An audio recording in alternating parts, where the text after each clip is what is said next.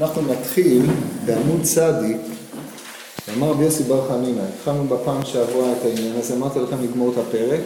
הפרק הזה הוא נכנס אה, קצת יותר למאמרים שנוגעים ישירות לתפילה ולאופנים שאדם צריך לראות את עצמו בתפילה. כמובן, אה, מדבר על מדרגות גבוהות ביותר, אבל התועלת הנלקטת מקריאת הדברים האלה, שהדברים פועלים באיזשהו אופן על האדם להכיר את מעלתו או את היעדר מעלתו, ובוודאי ודאי להבין בפני מי הוא עומד בשעת התפילה. אומר המהר"ל, ואמר ביוסי בר חנין משום רבי אליעזר בן יעקב, המתפלל צריך שיכוון את רגליו, שנאמר ברגליהם רגל ישרה.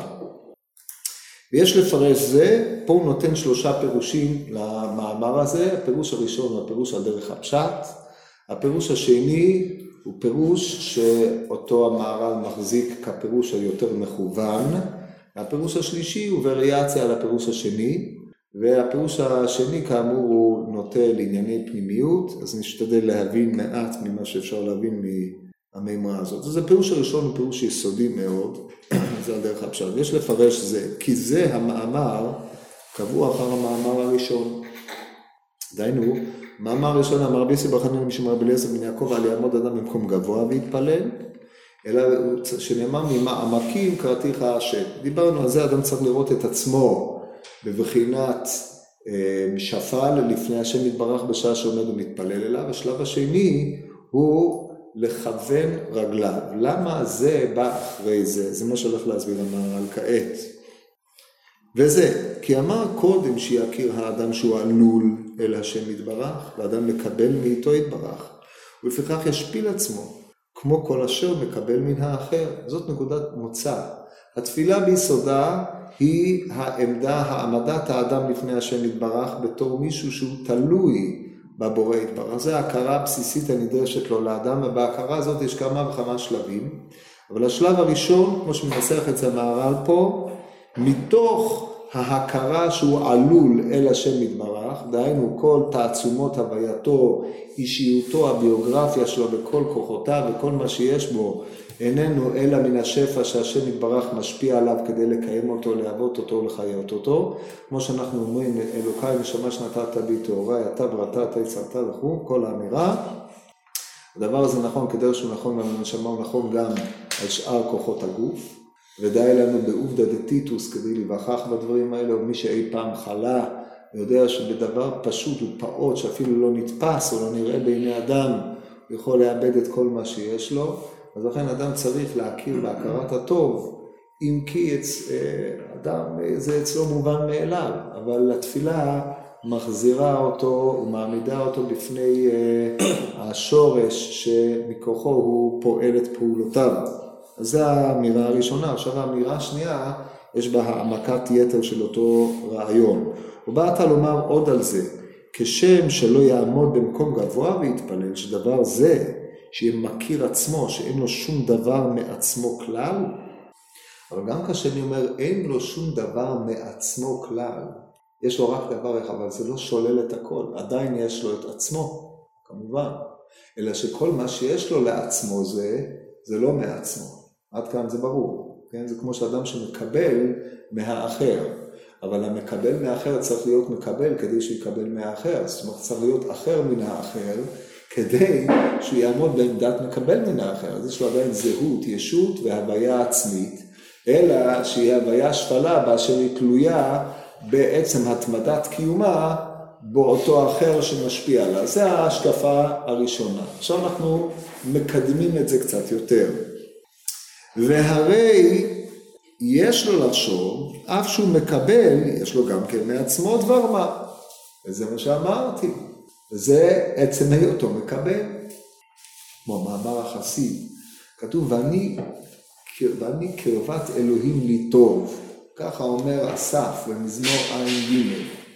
קרבת אלוהים לי טוב. אז יש לו את הלי שזה טוב לו, קרבת אלוקים. כמו הבעיה של האוהב והנאה, והאוהב צריך להיות הוא כדי להיות אוהב. אם אין לו זהות, ישות והוויה עצמית, אז מבחינה זאת אין אוהב שם.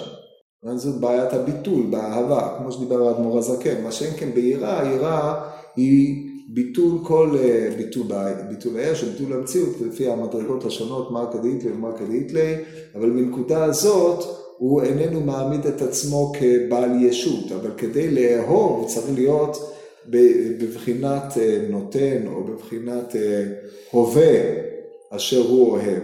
אז על דרך זה, ולא בדיוק באותו עניין, אבל המושכל הפנימי הוא אותו דבר, אדם יכיר שאין לו דבר, המגמה של המימרה הזאת, היא כדי שאדם יכיר שאין לו דבר מעצמו כלל, וכך אמר צריך שיכוון רגליו.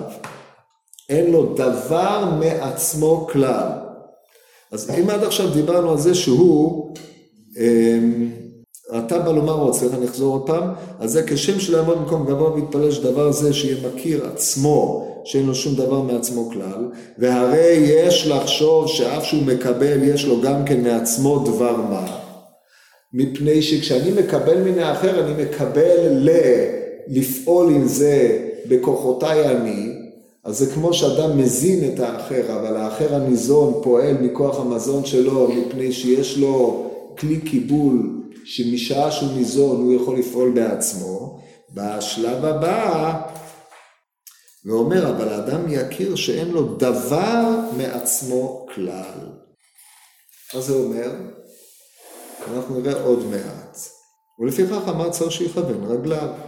איך יכוון רגליו שקול להכרה הזאת שאין לו דבר מעצמו כלל. זאת אומרת, גם הגורם המקבל הוא עצמו, לא שלו, הוא לא מעצמו, הוא לא העצמיות שלך. זאת אומרת, הדבר העצמי היחיד שלך זה ההכרה שאין לך מעצמך כלום. הדרך החידוד נאמר, כן? מה, למה השוואת הרגליים מבטאת את הדבר הזה? מסביר המערב. לפיכך אמר צריך שיכוון רגליו, כי השוואת הרגליים מורה על עניין זה שאדם בעצמו כאילו אין יכול לפעול דבר. כי התחלת הכל הם הרגליים, שמוליכים אותו אל אשר רצונו שם לעשות מה שירצה. לכן כתבו גם כן, שיש לאדם להניח ידיו גם כן כפותים על ליבו, עד שאי אפשר לו לעשות שום פעולה, מעתה הכל כפות. הן ידיו שבהם פועל במקום שרוצה לעשות דבר, הן ידיו שהם הכלים שבהם פועל דבר. לפיכך ישווה ידיו ורגליו רגליו ידיו כפותים על ליבו, ומעתה יכיר האדם שאין לו דבר מעצמו, רק הכל מצד עילתו יתברך, ולא מעצמו דבר כלל. הדרך הזה כתבו המפורשים, מה שצריך שיכוון רגליו, שדבר הזה הוראה לגמרי, על שאין לאדם כוח כלל אפילו התחלת תנועה לעשות דבר. כן, הקושי עם הביאור הזה הוא כמובן העובדה שהוא דיבר אך ורק על הרגליים ולא על הידיים, מפני שכידוע לכם פעולות הידיים הן מבטאות את, את הצד היצירתי שבאדם, מה שאי אפשר לומר על הרגל, כן? אבל הרגל מאפשרת לו לאדם את התנועה, היד מאפשרת לו את היצירתיות. הנחת הרב המחבר בשלב זה, או הנחת המפרשים כפי שהוא מביאם, שמי שאין לו את התנועה, אין לו את התנועה הבסיסית, אז גם היצירתיות איננה, אבל הוא צריך לבטא את ההיעדר הזה של התנועה והיצירתיות, במובן הזה שבשעה שהוא עומד לפני הבורא יתברך בתפילה, אז הוא מכיר שהתנועה עצמה והיצירה שהם ביטוי המעשי, ביטוי של האדם באשר הוא אדם, כי כמובן הדיבור שלו והמחשבה שלו צריכים להיות באותה שעה בתודעה של עומד לפני השם. הביטויים הללו הם, הם כולם משועבדים באופן טוטאלי לעילה, לבורא יתברך. ממנו שואב את התעצומות הן לתנועה והן אה, ליצירה. ככה הביאור הראשון. שאלות? אין. בתפילה, רגע. אה, בתפילה שאני זה לא קצת סותר, כי התפילה הרי כל משמעותה שאני מעמיד את עצמי במצב של, של מקבל, שאני אוכל לקבל משהו, אבל אם אני גם כלום אז אני גם מתבטל, אז איך אני יכול לקבל? או, אדרבה, איפכא. כשאתה מכוון את רגליך בתפילה, זה מתוך הבנה שכשאתה לא מכוון את רגליך שלא בתפילה, זה מפני שהיכולת שלך לפעול בידיים ולפעול ברגליים היא רק מחמת שהקדוש ברוך הוא נתן בך את הכוח לפעול כן. זאת אומרת, לא זו בלבד שהוא מילא את חסרונך, אלא הוא נתן לך כוח לפעול באותו מילוי חיסרון. משל למה הדבר דומה? אתה הולך לאיזה מישהו ומבקש ממנו, אתה רעב, אתה צמא, אתה צריך, נניח אתה רעב לחוכמה, כדי שזה יהיה יותר... אתה לא יודע, יש לך איזה קושי בסוגיה, אז אתה הולך ושואל אותו, והוא מסביר לך. עכשיו אתה לוקח את ההסבר הזה, כיוון שאתה לא תוכי, אז אתה לוקח אותו, אתה מאבד אותו, ואתה מייצר איתו הסבר שהוא אפילו לא חשב עליו לצורך העניין, כן? זה נקרא נבון, ברור? עכשיו, הכוח התבוני שאתה השתמשת בו, נקרא לו כוח הבינה שבקבלת הדעת יצר דעת מחודשת, למי הוא שייך? לך או לא? לך. הדעת הראשונית שייכת לו, הוא השפיע אותה אליך, ואתה על ידי הבינה שיש בך יצרת דעת מחודשת. אז השלב הראשון זה, אנחנו מדברים פה על כוח הבינה שיש בך, להבין שגם היא בתורת פעולה איננה פועלת אלא מכוח השפע שהקדוש ברוך הוא נתן בה לפעול בעצמה. אז בשעה שאתה עומד לפני הבורא יתברך, אתה מבטא שכוחות היצירה והתנועה שלך, שהם מקבילים בעולם המחשבתי למה שתיארתי, הם עצמם כפותים ותלויים כל כולם בבורא יתברך. אתה לא בא אליו ואומר לו, טוב תראה, אני לא צריך אותך לזה וזה, אני רק צריך את זה. אתה מעמיד את עצמך מתוך הכרה שכל מה שאתה מקבל, אתה מקבל את מה שאתה, או מה שהוא נותן לך כדי לפעול, אבל הוא נותן לך גם את הכוח בכלים שיש בך כדי שיפעלו במה שאתה מקבל. זה בתמצית הרעיון כפי שהוא מבטא אותו פה, וזה רעיון לדרך הפשט, כן. זה כביכול שאני בא ועומד לפני הקדוש ברוך הוא מקבל את, ה... מקבל את השפט, ואז אם זה אחר כך פועל, כאילו, כאילו מטען או משהו כזה? לא, לא, זה יותר מזה, העמידה לפני השם, הרי מה אנחנו יודעים מה אנחנו מקבלים? עצם העמידה לפניו בתפילה היא עצמה הקבלה. אתה נעמד לפני הבורא יתברך בתפילה, זה מחייב אותך, העמידה שלך בתפילה היא מכוח החובה שלך לבקש, כוח ההכרה בחסר שלך, והצורך שלך בתור חסר לבקש. זאת נקודת המוצא, כן? כשפל העומד לבקש. התודעה הזאת של החסר התלוי יכול להיות בכמה וכמה רמות, כן? הרי עד שלא התפללתי, פעלתי. אני פועל, אני גם אחרי שאני גומר את התפילה ואני הולך לעשות מה שאני הולך, נניח אני צריך לעשות איזושהי פעולה, ללכת להילחם, אני נלחם, אני יורה, אני רץ, אני מסתער, אני דוקר, או לא דוקר, או יורה, וכן הלאה, זה הדרך, זה פעולות שאני פועל. אבל התפילה מעמידה אותי בפני ההכרה שלא זו בלבד שהקדוש ברוך הוא נתן בי את התבונה לפעול בכלים שלי, אלא גם פעולת הכלים עצמה, הוא מסייע לי בה. הוא הנותן לך כוח לעשות חיל, כולל גם את הכוח להפעיל את הכלים שלך. לצורך המחשה, נראה דוגמה אחרת. עכשיו נפליג טיפה, יש מחלוקת בין הרמב"ם לאריסטו ביסוד הנבואה. לפי שיטת האריסטו, ההשגה השכלית הטהורה, דהיינו אדם שמגיע להתפשטות הגשמיות בהשגה, מכריחה אותו להתנבא כדרך שמאכילת המזון המשובח נוצר הדם הזך. זה המשל שלו. לא נכנסים עכשיו לאמיתות הפיזיולוגית של הדברים הללו, אבל אתם יכולים להבין לבד שהמערך הזה הוא מערך של מה שקרוי המנגנונים הלא, הלא רצוניים שבאדם. אתה לא יודע, כשאכלת ארוחת צהריים, לא, לא פה, אבל כשתאכל, נניח אכלת אוכל בריא, אז זה אמור להנפיק לך דם טוב. כן, לפי ההשקפה שהניחו הקדמוני, לא יודע פה במיוחד, אבל בוא נניח שזה ככה. אתה לא מודע לכל התהליכים האלה, זה תהליכים שמתרחשים בעצמות, בכבד או באיזשהו מקום אחר, לפי מה שהוא, כן? זה לא תהליך מודע, זה תהליך טבעי, פשוט. ככה אריסטו רואה את ההכרח של הנבואה מן ההשכלה. הרמב"ם חולק עליו, אומר לא. אומר ההשכלה המביאה לידי הנבואה היא כמו שהאדם ירצה ויזיז את ידו. כשאני רוצה, אני מושיט את ידי. היכולת שלי להושיט את היד, שעל פניו היא פעולה די פשוטה, היא פעולה שאני עושה לפעמים שלא במודעות, כן, יש אנשים שבמקרה היד שלהם סתרה למישהו כי לא שמו לב, או במקרה, בדרך כלל אלה פעולות נשלטות, אלא אם כן יש לו איזה בעיה מוחית, פעולות נשלטות, והן פעולות מוטוריות פשוטות בתכלית הפשיטות. אבל, איפה ההבדל? אני, כש, כשאומר הרמב"ם,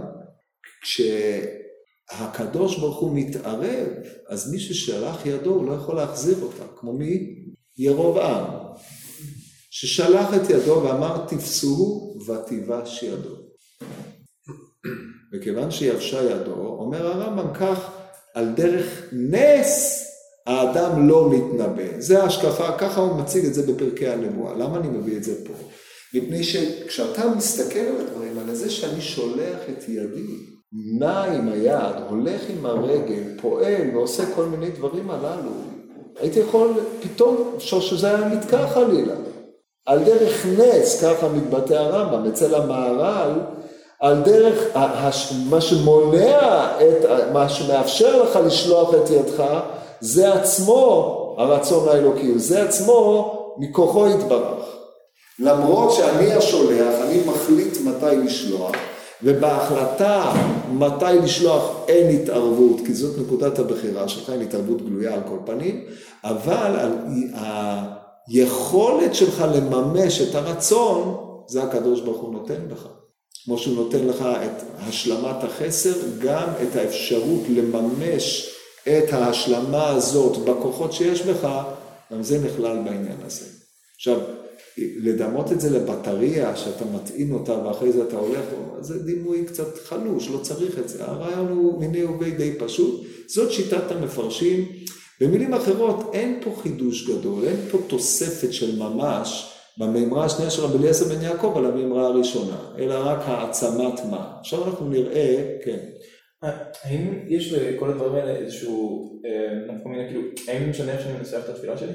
האם משנה, האם בתוך התפילה שלי אני אנסח, אם אני מבין את הדבר הזה, אז אני אנסח יותר בצורה כזאת שאני אומר מה אני רוצה, ולא שתעזור לי לעשות משהו מעין זה? זה, זה, התפילה שלך אותה תפילה, השאלה באיזה תודעה אתה בא. כשאתה עומד לפני הבורא יתברך, אתה מתפלל, מה היא ההכרה שמביאה אותך לידי עמידתו בפניו. זה, זה, על זה זה עומד. בשלב זה אנחנו מטפלים רק בשאלת התודעה. לכוון את רגליו כדי שההכרה שלו תהיה בעת שהוא שופך את ליבו לפני השם, שהוא תלוי כל כולו. בדרך כלל אי אפשר, אה, בלא הכנה מוקדמת, זה לא בא בפשטות, אבל המגמה בשלב הזה היא יותר מגמת תודעה. לא משתנה. אתה אומר את אותו תוכן.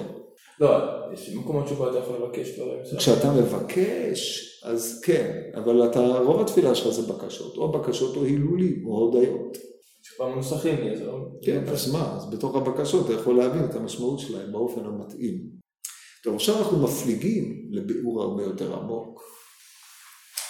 אבל יש לך לדעת, כי דבר זה שיש לו לכוון רגליו הוא דבר מופלג ועמוק בסוד החוכמה, העבודה הזאת. עכשיו תשימו לב, זה לא ביאור סותר, זה ביאור פשוט ברובד אחר, כן? שהם מתקיימים זה בצד זה בהרמוניה מושלמת.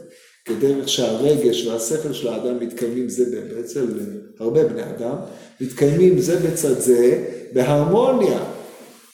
לכן הם בנויים זה על גבי זה, זה כמו שכבות של פנימי וחיצוני. עכשיו אנחנו מפליגים להיבט הרבה יותר עמוק, הוא פנימי. בירושלמי יש מחלוקת רבי לוי ורבי סימון.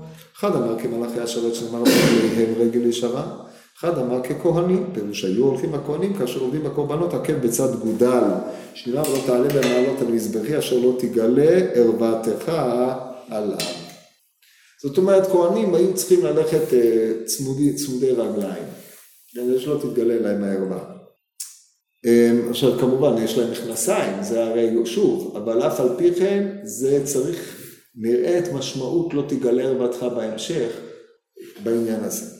טוב, אז זאת נקודת מוצא, נראה לי שדיברנו על זה קצת בעבר, אבל תשימו לב, ברגע שהעמידה רגליהם רגל ישרה זה כמו מלאכים, או כמו כהנים, המשותף למלאכים וכהנים, זה הם שניהם עם תוספת שירות, כהן ומשרת. ומלאכים נקראים מלאכי השרת. כן, ישנם שני סוגים, כתוב בפנימיות, יש מלאכים ויש שלוחים. עושה מלאכה, סליחה, יש משרתים ויש אה, אה, מלאכים. מלאך הוא שלוח והמשרת הוא משרת, עומד לפני השם בשבח. זה תפקידו של המלאך.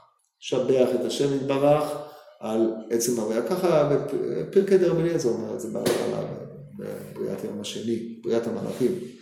אז בא, באו שני המורים הללו, רבי לוי ורבי סימון, ואומרים, כשאתה מתפלל, אתה עובד עבודה. אתה עובד כמו שכהן עובד, או שאתה עובד כמו שמלאך עובד. זה מכניס אותך לפאזה אחרת לחלוטין. אתה חוזר להלל ולשבח את הבורא יתברך בהיותך אדם עובד. כמו שדיברנו בזמנו, כהנים שלוחי דרחמנו. הם עובדים, העבודה הזאת היא ביטוי לעבדות, או לעבודה האופטימלית, היא או עבודת מלאכי השרת, או עבודת כהנים. זה האדם המתפלל. זאת אומרת, פה אנחנו כבר לוקחים את זה למקום אחר לחלוטין. אם עד עכשיו הדיון היה על ביטול העצמי של האדם, כאשר הוא בא מתוך הכרה שהוא תלוי כל כולו בעילה, והוא מקבל מן העילה את מה שהוא יוכל לפעול בה בתור אדם, משעה שהוא פוסק את התפילה. פה לקחו שני המוראים הללו בירושלמי את התפילה לכיוון אחר לחלוטין. התפילה היא הזכות שלך לשרת את הבורא יתברך. זה מבהיל הדבר הזה, זה מדהים ביותר, זה הקונוטציה. או מלאכים או כהנים. לא צריך הרבה דמיון להבין שזה בדיוק זה. אז יוצא שבהקשר הזה התפילה מחזירה את האדם או מעתיקה אותו מהעולם האנושי שבו הוא נמצא אל ספירה אחרת לחלוטין. מצד שני, אנחנו יודעים שהגמרא במסכת שבת ביום קוראת לתפילה חיי שעה לעומת לימוד תורה שזה חיי עולם. אז ישנם שני פנים לתפילה. יש מצד אחד את הפן הזה המבטא את העובדה שאני חסר ובתורת חסר אני תלוי כל כולי בבורא יתברך, אבל אחרי ככלות הכל, החסר שבי הוא זה שמכוחו אני בא ומתפלל. זה היבט אחד. אבל ההיבט הזה שעכשיו המהר"ל מציג, אני מתפלל מפני שיש עוד בחינה שלי, והיא בחינה היותר שלמה, או בחינת כהן, או בחינת מלאך, שבתורת ההיבט של הכהן שבי, המשרת את הבורא יתברך, או בחינת המלאך שבי, שהוא גם כן משרת את הבורא יתברך, אני בא ונעמד בתפילה. אז שם, בהיבט הזה, מה שהמידה הזאת מבטאת את הצדדים היותר עליונים שבאדם שנעמדים לפני השם בתפילה. זה כבר לוקח אותם לזווית אחרת, להיבט אחר לחלוטין. עכשיו, שני ההיבטים נכונים, מפני שאני ככוליות מתפלל. זה לא שהשכל שלי מתפלל, או הלב שלי מתפלל, אלא האדם שבי מתפלל, אבל האדם יש בו כמה רבדים. ואם כן, מאמת מה שאמרו המפרשים, שהעמידה לפני השם ברגל ישרה מבטאת את העובדה שאני תלוי כל כולי בו יתברך, אבל יש לה גם ביטויים ברמות יותר גבוהות לרמה אחרת של עמידה לפני השם. אז עכשיו נראה איך נפרש את. העניין הזה, ובאיזה סברות נחלקו, זה ממש נפלא מה שהוא כותב. אומר המהר"ל, כבר התבאר כי העבודה הזאת שאדם הוא העלול מקבל מן העילה, והעלול הוא נכנס לגמרי תחת רשות העילה. פה הוא משתמש ברטוריקה אחרת לחלוטין. אם עד עכשיו מגמת התפיסה של עלול ועילה, כמו שהוא ניסח את זה בפרק, בקטע הקודם, הייתה שאין לו מעצמו כלום, זה בכלל לא הדיון. פה הדיון הוא נכנס לגמרי תחת רשות העילה. זאת אומרת, אתה יוצא מהרשות שלך, אתה נכנס לרשותו. אתה נעמד ברשות מלך. עד כדי כך מגיעים הדברים, תכף תראו לאן הוא לוקח את זה. ועל זה מה שצריך שיכוון לאדם רגליו, כי הרגליים הם התפשטות עצמו אשר התפשט את עצמו כאילו יוצא מן העילה כאשר הוא לא התפשטות, מה? כי מצד שהוא עלול, אין לו התפשטות עצמו כלל לחוץ, וחילוק הרגליים הוא התפשטות. במה? דהיינו בהיבט מסוים. וזה הסרה מן העילה.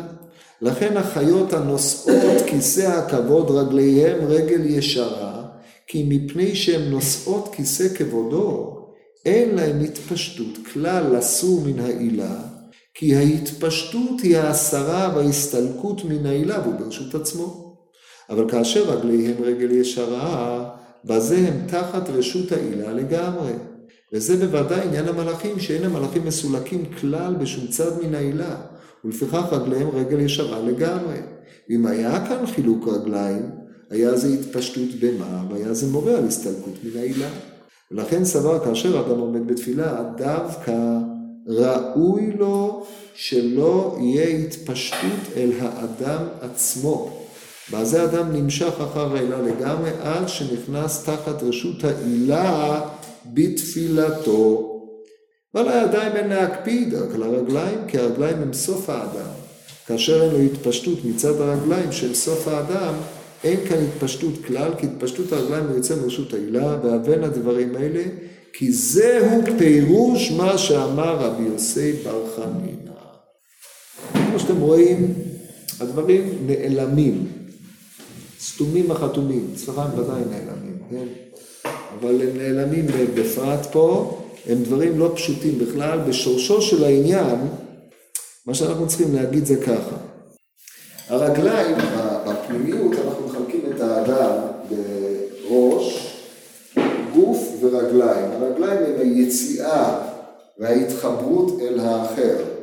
במידות הפנימיות יש לנו מידות נצח עוד יסוד, הן המידות של הנמשכות אל הזולת. כלפי חוץ. או בחילוק העולמות, כמו שביאר את זה הארי ברצלוני, אמ, עולם הרגש, או עולם ההרגש והתנועה, שהוא העולם החיצוני של האדם, כאשר לאדם יש לו מוחים, מידות ומה שקרוי ההרגש כלפי חוץ, זה מבטא, זה, זה הביטוי של הרגליים. אשר על כן, כאשר נקודת ההתקשרות, או הרגליים בכלל, מבטא את ההתקשרות של האדם אל העולם, התקשרות אל מה שמחוצה לו. וההתקשרות של האדם אל מה שמחוצה לו, היא יציאתו של האדם מן העילה, כטענת המערל. למה? מפני שכאשר האדם מתקשר אל מה שמחוצה לו, ההתקשרות היא של העצמי שלו. בזה האדם מכיר את עצמיותו. בזה שאני מבטא, על ידי זה שאני מבטא את עצמי, אני מעמיד את העצמיות שלי. אבל בזה אני יוצא מתחת רשות העילה. חילוק הרגליים, לטענת המערב, מבטא את זה, מפני שחילוק הרגליים מאפשר לאדם ללכת מ... אבל כאשר האדם עם רגל ישרה הוא כפות במקום אחד, הוא כאילו תחת אותה רשות, לא יכול ללכת מעצמו. כללו של דבר, במקום לדבר על הרגליים, הרגליים מהוות סימן לאפשרות של האדם להתנתק, ללכת ולהעמיד את עצמיותו. היות האדם או היות הרגל הישרה או היות המלאכים נושאי הכיסא, כמו שהוא טוען, בעלי רגל ישרה, מעמידי, מעמידה את המלאכים באופן שלם כשלוחים מובהקים של הבורא. פה אנחנו חוזרים למושג השליחות. האדם בתפילתו מבטא את היותו תחת רשות העילה, דהיינו שכל הווייתו ועצמיותו בעולם אינם אלא שליחותו של הבורא. עכשיו זה נכון, כי הרי הקדוש ברוך הוא משביע את הנשמה ואומר לה תהי צדיק ואל תהי רשע, אפילו כל הזמן אומר צדיק אתה בעיניך רשע, ועוד כל הדברים הללו לפעמים בגמרא בנידה. והתפיסה היא שלכל אדם יש שליחות, והשליחות הזאת הוטבעה בו. השליחות הזאת היא המלאך שבו, והיא ההשגה השכלית. אבל ברגע שאדם פוגש את המציאות, פגישת המציאות מעוררת בו גם את הצדדים הטבעיים שבו, שמנתקים אותו מאותה מגמת שליחות. לכן כאשר הוא חוזר ונעמד בתפילה לפני הבורא, לפי התיאור הזה, כמלאך בעל רגל ישרה, הוא חוזר ומעמיד את עצמו כשליחו של הבורא יתברך. המשרת אותו בעצם היותו שליח שלו. עכשיו ההשגה הזאת חייבת לבטא, הוא חייב לבטא אותה בצורת עמידתו. וכדרך שהמלאך נושא המרכבה, ותשימו לב, לא בכדי המהר"ל נזקק פה למושג מרכבה, כי נושא המרכבה זה מקדם את הרצון האלוקי בעולם, המרכבה היא ההנהגה האלוקית. אז כיוון שההנהגה האלוקית עצמה נעשית על ידי המלאכים, הם מוציאים מן הכוח לפועל את הרצון האלוקי, האדם בבחינה מסוימת מדמה עצמו לאותם מלאכים, נושא מרכבה, זה דבר מדהים ביותר. אבל ככה עולה מדבריו. אם כן, העמידה הזאת ברגל ישרה היא לא יציאה מן העילה. יציאה מן העילה בסופו של דבר זה כפירה בשליחות שלך. כשאתה תחת רשות העילה, אתה מבטא את היותך תחת רשות העילה באשר מה שאתה עושה, שלוחו של אדם כמותו, כביכול. זה מדרגה של, מדרגת הרגל הישרה. מה הצעד של הכהנים? הרי גם הכהנים הם שלוחי דרחמן. גם הם עושים את רצונו, וזה המגמה שלהם. כל תפקידו של הכהן באשר הוא כהן, הוא נשלח לפה לכהן. הוא שליח לכהן, להביא את אה, עבודתן של ישראל, או לבטא את רצונו של מקום. אז מה הצד השני? באיזה ספרות איך לקרוא? הוא אומר, מה דמר ככהנים? תראו שהכהנים בעבודתם היו הולכים מכה בצד גודל, גם כן לטעם זה. כי על ידי התפשטות עצמו של אדם נגלה הערווה. כי אדם הוא בעל ערווה כאשר יש לו התפשטות עצמו. למה? מה זה ערוותו של האדם? אומרת, חוץ מהמשמעות הפשוטה, מהי גילוי ערוותו של אדם? מהי ערוות הארץ? כשאנחנו משתמשים בביטוי, אתה מגלה את ערוות הארץ. הערווה של הארץ, או גילוי ערוותו, או האישה גילתה את ערוותה, היא גילתה את הצד שלה, את ההיבט הפנימי המייחד אותה, את העניין שלה. גילוי הערווה איננו אלא העמדת העצמי של האדם. זה הגילוי שלו, כן. אמרת אבל שיש לבן אדם מידת העצמי, פשוט שהיא ניתנת לפני שאתה נברא. ברור שיש. מה שהוא נברא בתור גוף. אבל הגילוי של... לא, אבל כל אחד בנפרד, לא? או לא? מה? גם כל... אני הבנתי... אדם צריך לחשוף את הערווה, נכון? כן. עכשיו, אם אנחנו נשתמש במונחים הללו לא רק על ההיבטים של מפני הבושה, אבל כיסוי הערווה, כאשר אנחנו מדברים על הערווה במובן ההמשלי שמשתמש בו המהר"ל, זה כיסוי אותו כוח העצמיות שיש בו. אדם יכול לבטא את העצמי, לבטא את העצמי שלו. אדם שהולך גילוי, גלוי ערווה, כן? לא דופק חשבון לאף אחד, נטול בושה לחלוטין. שזה, אלה שני הצדדים הללו. שזה הדרך, ה... מי, ש... מי, שיש, מי שהולך ככה הוא פסול לעדות, ככה כתוב בהלכות עדות. אדם שאין לו בושה, אין לו יראת שמיים. אדם שמעמיד את עצמו כאילו מה שאני זה מה שיש, שזה ביטוי מסוים לגילוי הערווה, זה אדם שיצא מרשות העילה.